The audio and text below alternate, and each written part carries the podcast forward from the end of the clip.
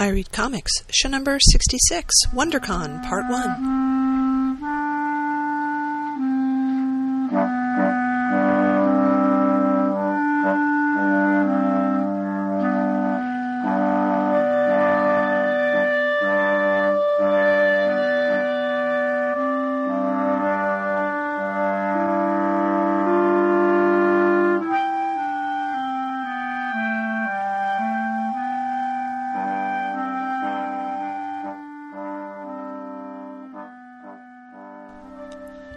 There was WonderCon in San Francisco, and I went, so did Logan, and we had a really good time this year.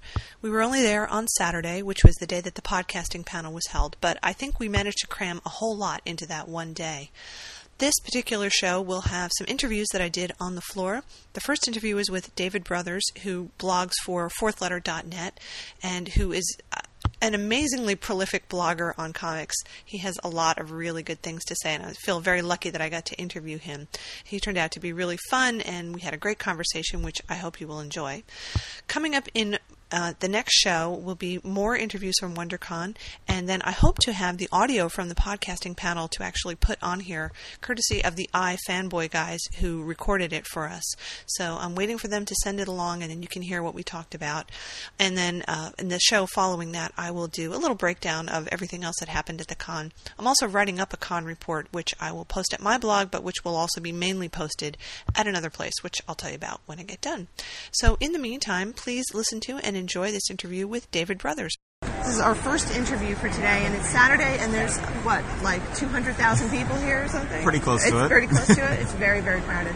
So I'm, I'm talking with David Brothers, who How writes for uh, fourthletter.net, who graciously agreed to spend some time chatting with me today.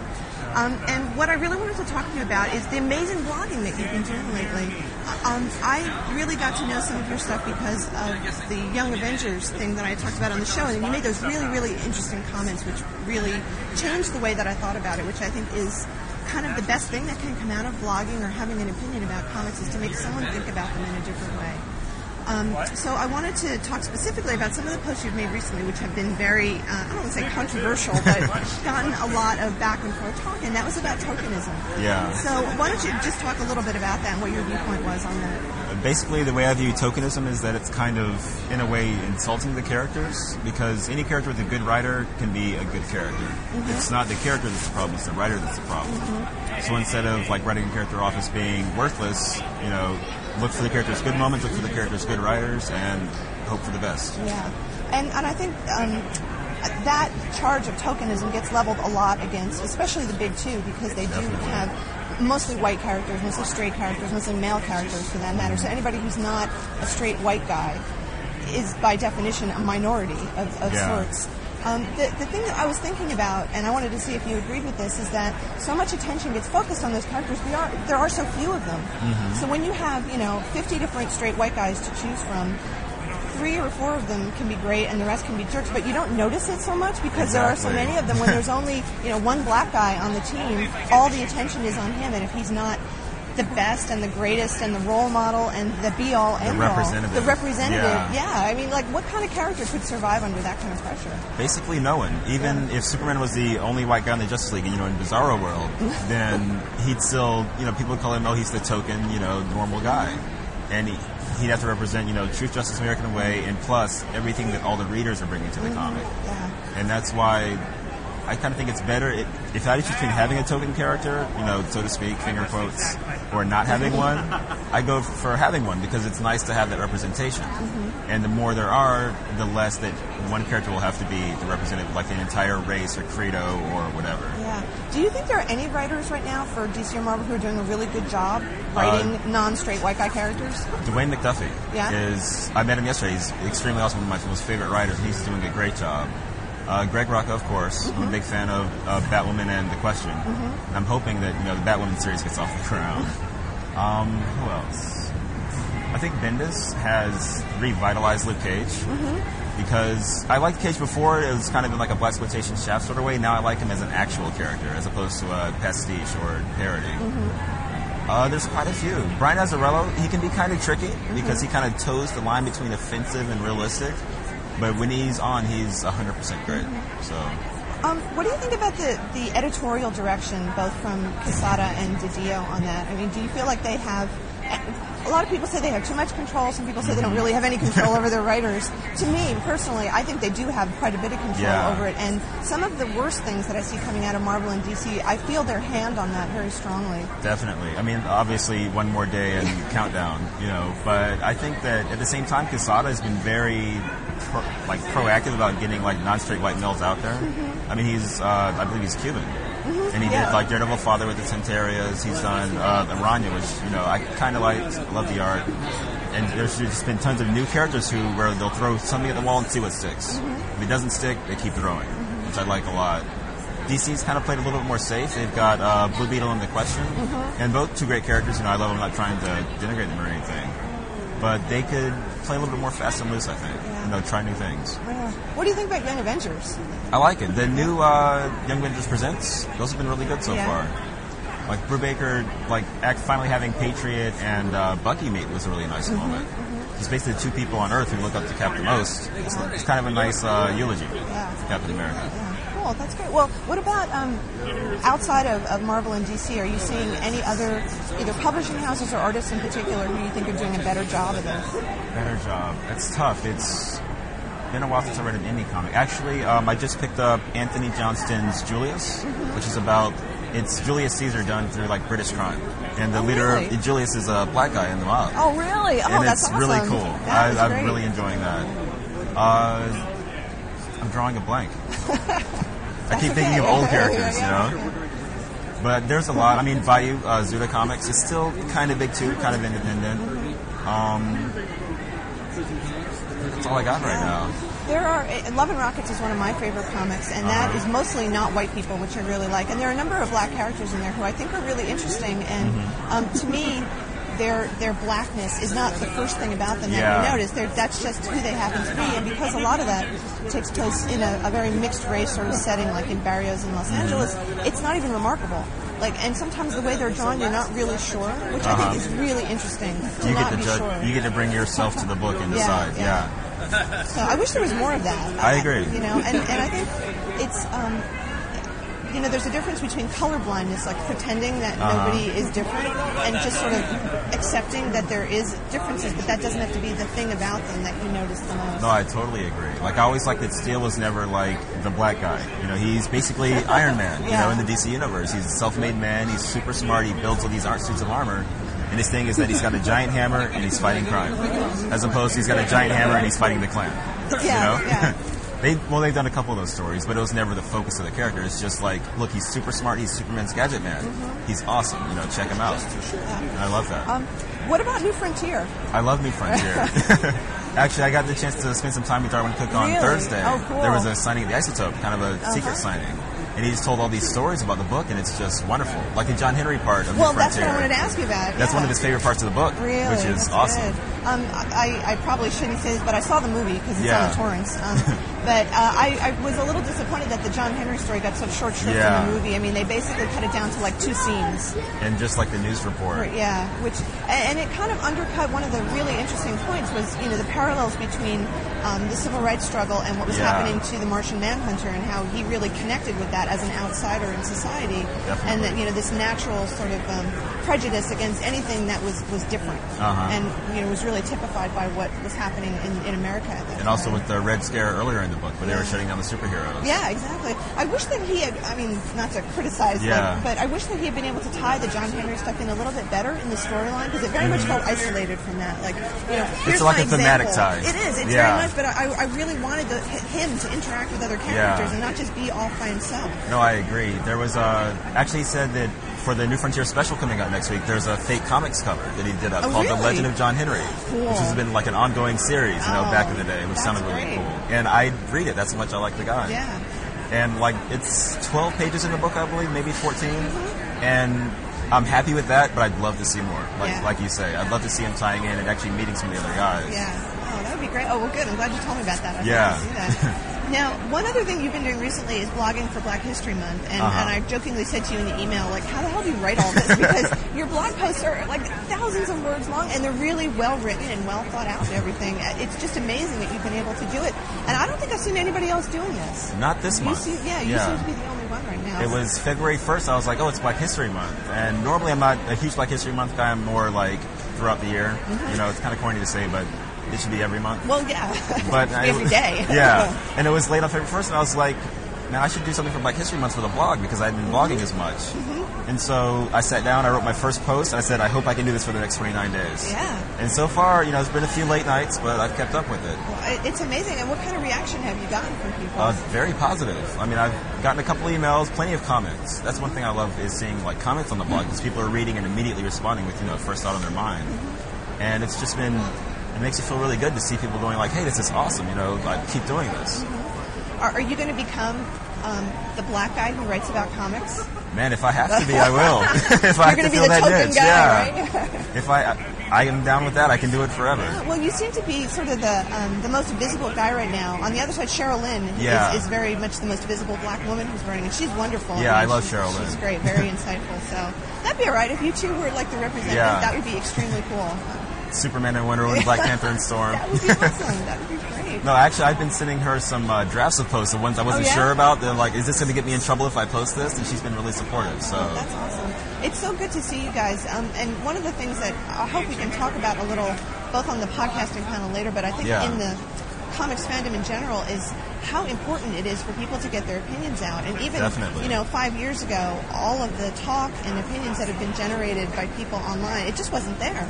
No, totally. Like blogging has been great for that sort of thing. And actually, I started blogging because of uh, JLA Classified Number One, the lead into the Seven Soldier story. I liked it so much. There was so much in there that I had to tell somebody. So I got a live journal. It was called Guerrilla Grodd, is in like guerrilla warfare, kind of corny. And it's been like all downhill or uphill ever since, depending on your point of view. Oh, it's, it's been great. Uh, You Yeah. so much. So where are you going to take this? What are you going to do? Uh, who knows? Just onwards and upwards. Yeah. Actually, this might be uh, exclusive news for you, but I'm the new comics editor at Pop Culture Shock. Really? Yeah. Hey, that's awesome. So we get to kind of build it up from the ground up. Yeah. Yeah, I go there all the time. So I'm going to try to kind of keep the same flavor, but bring some more to it. Just more commentary, more of everything. Mm-hmm. Make it to a site that, like, I already like it. I want to like it more. Yeah. And, And are you hopefully gonna, people will agree- will agree. Are you going to continue to blog at Fourth Letter as well? Definitely. Wow, so it's like a full time job for you. Now. Yeah. But you have a job? Exactly. like I can sleep in the 2010. I think I got some time scheduled. That's great.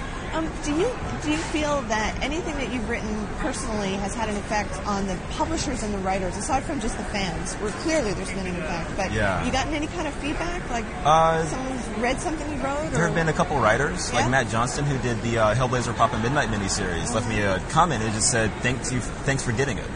And I was that was a very happy day That's for great. me. That's great. Like the publishers at large, I hope they're reading, but if not, you know, I'm, the fans are the next writers and artists. So Yeah. like, if I can reach them, that's good enough for me. Yeah.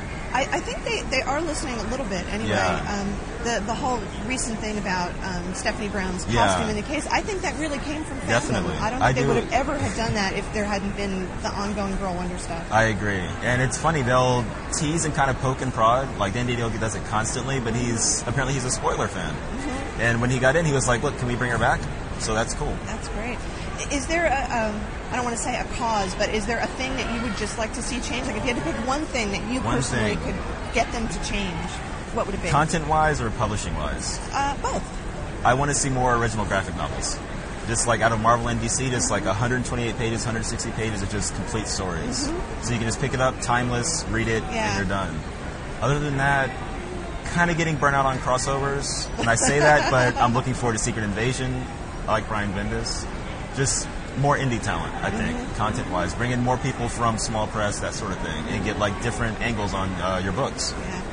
I think everybody would like that. Yeah. Well, most people would like that. And the ones who don't won't read it, so we get the yeah, good books. right. That's great. Well, that's about all I wanted to chat with you. Is there anything we haven't said that you wanted to kind of get in there? I think we got pretty much everything. Anything you want to plug? This is always a good place to plug stuff. Uh, alwaysfourthletter.net. Cheryl Lynn at digitalfemme.com. yes. Wait, when she, she and you are often linked from when Fangirls Yeah. Attack, Also, so Ragnell and Kalinara, Yeah. who is, I've spoken with them quite a bit. Yeah, and they're great. We get along very well. It's they're really, nice. good, yeah. Um, WritersOldFashioned.com. It's a writing collective I'm a part of here in San Francisco. Right. And uh, you and Matt's lady. Who's, yeah, yeah. Kirsten Baldock, uh, Jason McNamara, a bunch of people. It's really nice. And my first mini comics hopefully coming out in the next month Hey, or so. that's great. Awesome. Yeah. Well, congratulations on that. Thank you. I think everybody who blogs or talks about comics secretly wants to write their own Yeah, comics. I- that's- I, am. Yeah, it's more like one day. Yeah, I'll get around to that. I think Mark Waid once said this is the only industry where 90% of the people want your job. I think it's true. I think so too. Also, uh, Pedro Tejeda at Funny Book Babylon. He's been a really great, like, we talk constantly, just throwing ideas back and forth and just, like, pitching blog ideas. That's a really great site. I think there needs to be like a blogger podcaster convention at some point. That's Oh, I just agree. us talking about our stuff, Yeah. and when we're not distracted by. Like, you know, two hundred thousand what new people, and all the are on famous sale. people. Yeah, yeah. It's just like I think it would be really good for us to to get together and just talk about our business because we do that online a lot, but it's really hard when you're leaving comments and you're having Yeah. emails and not everybody is included in it. Actually, at New York Con, there's going to be kind of an impromptu. I know most of Fourth Letter is going to be there. Yeah. Me and Gavin, all of Funny Book Babylon, 'cause they're all based in New York. Yeah, and there's a big is going to be yeah, there. There's a yeah, podcasting section. I wish I could go to that. I wish it wasn't in New York. it's going to be pretty huge. I'm hoping. Yeah, well, So, that's great. Well, maybe that's a, a good start on that. Yeah. Uh, excellent. Well, cool. Well, um, thank you so much for taking the time to chat. No, thank you for inviting me. Okay.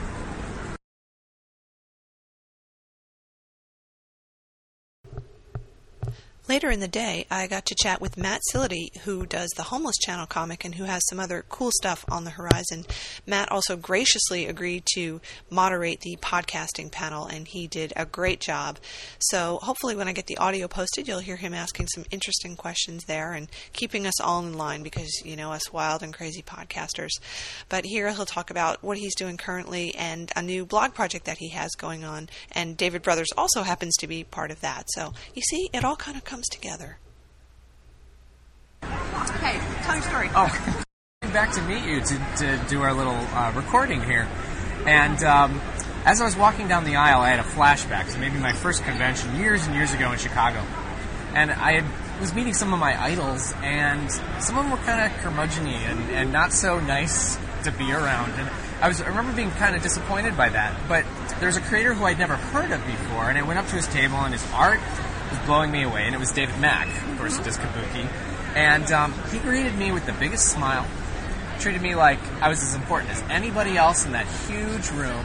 And I walked away with one of his books and became one a lifelong fan of his. And I remember when I did my first convention two or three years ago, it really stuck in my head. I said, "That's how I want to do it. That's how every single person who comes up." And I want it to be genuine because that's the other thing when you talk to David, you know he's excited. He's excited to be there. So I, I, I, wish more pros would emulate that. I, I hope I don't know. I hope I can help that trend going. That's great. Well, thanks for telling us that little Oh, no story. problem. We're standing here on the floor at Comic Con, and I'm talking with uh, Matt Silady, who was kind enough to moderate our podcasting panel. This Mm-hmm. Oh, I time had a good around. time. That was pretty fun. Yeah, it was- and there were great. more people than last year, so thanks for doing that and for having Oh. some interesting questions for us. no problem. Um, so I've talked about your book on the show lots of times. Yes. Because I love it and it's great. and you know, one of the things that came up in, in the panel was just this discussion of how to turn what you love into a career, and you've really managed to do that. Now, whether you call it a career or not, you know, right. is the other oh, thing. Oh, I think at this point it, it like the corner turned recently. yeah, really. Yeah, Let's talk when- about that. Well, I mean, if you're if you're creating independent comics, realistically, that's not going to pay the rent. So you, you're going to make money, and that's going to be you know rewarding in its own way. And you're slowly building a, a readership, and hopefully, maybe you get work for hire gigs and so forth that that could cover the rest of the expenses. But I, I tried to find other ways uh, to bring in income that had to do with the comic industry. So um, I was offered a job retailing on Wednesdays, Yes. and, and that's actually been really rewarding in its own way. Uh, getting to talk with people who love uh, buying comics once a week, so that's great. And then my the, my favorite new thing is that I'm teaching a course on graphic novels at the California College of the Arts, and we meet every Friday from 12 to 3, and the students are creating comics and we're workshopping them. And, and it was a nice coincidence that this Friday, of course, we would have had class. Instead, we had field trip at WonderCon. Oh, that's so awesome. WonderCon was really Wow. generous. Yeah, they, they comped the whole class. Oh my god. Um, so we all met at the usual time, and I passed out uh, the passes. And their only assignment was to walk all of Artist Alley wow. and stop in each aisle and at least pick up two things and talk to two artists in every aisle. And uh, when we met at three o'clock at the end of class out in the lobby, they had bags and bags of stuff, and they just were so excited. And I said, okay, well, it's a beautiful day out. The rest of the day is yours. Go ahead and do whatever it is you want to do. And of course, they all turned around and went right back down. Best field trip ever. yeah, it was great. It, Oh, it was that's really amazing. inspiring. Wow, Yeah. just to like literally take it to the streets, like stop being in the classroom, go and do and see. Oh, it, it's been great. And you know, the whole San Francisco area has been really supportive of this class. Image Comics supplied um, the class with copies of the anthology Pop Gun, so we've been going through that and talking about about that book. Um, I've just been really, I don't know, it brings a smile to my face how, how much everybody's been been supportive of the class. That's great. How wonderful. Yeah. So you're doing that, and now you have a new blog too. You're participating in a group blog. I am. Um, well, it, part of the reason why I work at, at the Isotope uh, Comic Book Lounge on Wednesdays is because of that interaction. I mean, I know you like taking your trip to uh, Comic Relief once a week and being around people. And so to, to fight the isolation of making comics, I do that and, I, and the teaching. But I also, once a month, sometimes twice a month, meet with a group of San Francisco writers and creators. And, you know, we have a few drinks and, and we, we swap stories about the industry, but we also swap scripts and ideas and we give each other feedback.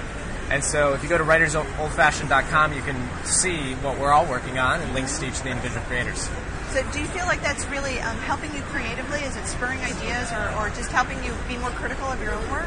Um, there's some of that. It, I, I say probably more than anything, it, it keeps me on task because I, you know, I go there and while we're not answering to each other like we're editors or so forth, there's sort of a unspoken peer pressure that you know we're coming back and everybody's like, "What did you do?" Because we're Yeah. excited for each other Yeah. and you want to sit there and be, "I did nothing." so it definitely keeps you cranking out the pages and working on that that's stuff. great. You know, that's Tolkien got through a lot of Lord of the Rings. Really? Yeah, he had a, a group that he had been um, at Oxford with. I believe they were called the Inklings, and C.S. Lewis was part of that group. And they would Mm-hmm. Wow. meet in the pub once a week and read out whatever they were working on. So he, he said that that helped him to just go with it and hear these other fabulous writers, you know, saying that was good or that was bad or whatever. How funny. Yeah. Yeah, well, it, you know, any sort of, I think any sort of artistic endeavor is often a very isolated experience. And there's something good about that. I mean, to, to get into a quiet place where you can listen to yourself and, and find your stories within you and so forth. But at the same time, you know, it, it's nice to be around people. Yeah. So Homeless Channel is now in a wonderful trade paperback. Yes, How yeah. has that been doing for you? It's been doing really well. It's been very exciting. Um, You got a lot of press. We did get it. it it's a little book that could. Um, it is. Uh, it's sort of, there came a point where it was um, basically propagating itself in terms of getting attention. I, I wasn't sending out emails anymore, and suddenly I was having people send me emails. I'm like, hey, look, it's an Entertainment Weekly, or hey, look, Yeah, it's in yeah. the New York Times. And those have all been really, really positive. I think the turning point for that was we got a review on Boing Boing yes. and that was really uh, a, a pleasant surprise. Uh, we you can track your Amazon orders, and while Amazon calculates their their sales in an interesting way, but hourly. Um, of all the spikes in sales, the highest came from Boing Boing. In terms of Amazon, we were talking about earlier in the podcast panel. You were talking about how wonderful it'd be if you you recorded your podcast, and then the things you talk about could be searchable and linkable. And if you read Entertainment Weekly review and you say, "Oh, got an A minus," that's awesome. You have to put down that magazine, go to your computer, go to your local comic shop, and go pick it up. But when it was on Boing Boing, there was a link, Yes. and everybody bought it. Exactly. Well, So- I, I think that's all of us in podcasting try to do that with our show notes, and I always Yeah. Mm-hmm. try to do that. Like, here's the link to buy it. Just click, and you can have it, and not have to go searching for it. Or Yeah, and, and you know, it's, it, it's always a tricky situation because I, I, I so badly want to support my local comic shop more than anything, but I believe, honestly, that, that if one person took the time to buy that comic, they're to, and, and they enjoyed it online, they're to talk to their friends about it. And those friends are to go to comic shops, so they're to look at find it at their local independent bookstore. So, you know, sales, I think, propagate more sales. So hopefully there's a balance between online sales and the retail sales. Yeah. So, what is next? What's the next big project? I'm I'm hip deep in my next uh, graphic novel. It you know because I'm not doing it uh, in pieces, uh, putting out in individual parts. I, it, it's kind of difficult sometimes because I feel like I'm disappearing, you know, in some ways. But um, hopefully soon enough, I'll have the whole whole graphic novel finished. It's a mystery set in the high end art world. Ooh, Um, that sounds good. It, it's a it, the main character is a, a freelance writer doing a piece for Vanity Fair on the people who buy twenty five million dollar or more paintings, and he sort of gets involved in their lives maybe a little too much. He gets in a little over his head, and so um, you know the Homeless Channel was pretty you know, in some ways uh, political with the social issues. I, I, I think this does the same thing, but at a totally different end of the spectrum in terms of uh, the socioeconomic picture. So. Is the art style pretty much the same? Or are you switching gears on this? I, I've got a, a little sample in my back pocket. I Ooh, show you. let's see. Um, Let's so see. basically, one thing I was really scared of, uh, since Homeless Channel was my first art, and oh, I'm sorry, making crinkling well, noises. that's okay. That's so people know you're actually Oh. pulling something out of your pocket, and we're not just making this up for the show. And I was like, oh yes, and Matt's just pulled something out of his pocket. Look how pretty it is. Ooh. Well, with the homeless channel, I was really scared uh, since this is my first art I ever did of, of grayscale. So Yeah. um, I'm starting with line art, and then I'm adding Oh, look at grayscales that. that. are going to hopefully give it a real uh, Yeah. three-dimensional effect and so That forth. so, beautiful. so this is sort of the, fir- the opening scene takes place in uh, San Francisco MoMA. Yeah, I could recognize Right, that. yes. Yes. So, You um, have to show that flying fan. Right. whack people in the head. The, the installation piece. I was trying to. We, I was there. Um, I went with my friend who does the um, Kitty, who does this Trek podcast with us, Mm-hmm. because there's an installation there right now that has a thing with Shatner in it, Mm-hmm. where he's kissing a woman, and it's the video that's very, very much slowed down. It's by that um, Scottish artist that I, Mm-hmm. who has the very Scottish name. It's it's Gordon. Okay. Yeah, James Gordon, I think. And so when we walked in, I hadn't been there for a while, and we're like looking at the fan, and I was like, what does this fan say to me? Is this supposed to be like a, a Foucault's pendulum kind of thing? Mm-hmm. Or is it just like a piece of Dada art or something? I'm not quite sure I get it, and I was really afraid it was going to hit me in the head. Well, the fact that you were even thinking that alone is probably makes the artist happy. Okay. The fact that he, he produced some sort of uh, intellectual response, I suppose, or emotional response, fear. Maybe that was the point. Maybe he was trying to invoke fear in all of the. Uh, Then he succeeded because that's exactly how I felt. I was just looking at that thing buzzing around over my head. It must be creepy at night, or do they shut it off? well, I, I, I don't know. I, I do know that that should know these things, I, I, well You're writing a no well well actually I tried really hard to work with MoMA to, to do photo shoots there, Uh-huh. um, and tried to go through all the proper channels and say I'll pay, I'll do whatever it takes to do this because I really wasn't interested in the art on the walls because I'm going to Just be replacing it. yeah, yeah. It was these architectural structures and so forth. And, and I couldn't get a phone call back. I couldn't get an email back. And I probably shouldn't say this, but I created a little Mission Impossible setup where I had a camera, like with a little, uh, you know, section of my jacket that I could open up, and, I, and I, I actually had the Mission Impossible music in my head the whole, the whole photo shoot. That is great. That's you have to put that like in the introduction to the book or something. yeah, we'll see. We'll see. Yeah. That's a great story. Well, it looks beautiful. That little sample that you Thank showed you. me. I mean, and it's, if you've been there, you know it. Like you look Yeah. at it and go, oh, that's up moment, Yeah. definitely. Yeah. That's very So, cool. I'm excited. And when is that supposed to be out? Supposed to be. Oh, well, I honestly, um, I'm doing the backgrounds for it, and with the first book, I used friends and family as all the actors, Yes. and I've run out of friends and family. so, so it's taking a little time uh, casting and so forth. So I, I hope to have definitely the prologue. I'm going to have uh, people can look at it at Stumptown in Portland, um, and then hopefully the rest I'll have done by the end of the year. Wow, that's Well, great. Yeah. So for Christmas, you think it'll be out for Oh Christmas? gosh, I don't want to make any promises All yet. right, all right. We would, let's say, we would like it to be I'm getting married in September, so so there's a, there's a That's lot of other things going on as yeah, well. Yeah. Well, that's probably more important, I would say, in the big scheme of things. That's cool. Well, thank you so much Oh, for chatting you. with me. It's great to know you what you're again. doing. Yeah, this was really fun. And uh, as always, I just love WonderCon. I really prefer it to Comic Con now. It, it's just You get a lot of the same stuff, but you get a, a nice atmosphere, and it's a little bit more relaxed because it doesn't have that insanity. Although when I go to uh, San Diego this year, I'm bringing my camera. I, I really want to do a comic, a mini comic about the uh, pedicab drivers. I think I think it's, it's ripe for, for I, material. I agree. so. I totally agree. But yeah, it's a great mix. Just looking around right now, one of the things I love about um, WonderCon too is that I see almost as many women as men just standing here where we are in the back of the hall looking around. Absolutely. And it's so diverse. I mean, it's not just like white guys. Well, that's one of the most exciting things about my class is there are actually more um, female students than male students in my class. So it, when they came around, the first thing we did when we walked in the doors, we ran into a sequential chart writer, Oh, and I introduced her Oh, to all the students. that's Yeah, so it was really good. That is great. Oh, it's a good reason. And, and I think um, your type of art, what you're trying to do, is so appropriate for a place like this Mm-hmm. because San Francisco, I think, has always been so supportive of the outsider art, like not doing it within the context of a larger company. Oh, absolutely. Just doing it because you want to do it. You got it. Yeah. Good. Terrific. Thanks, Nice talking to you. Okay.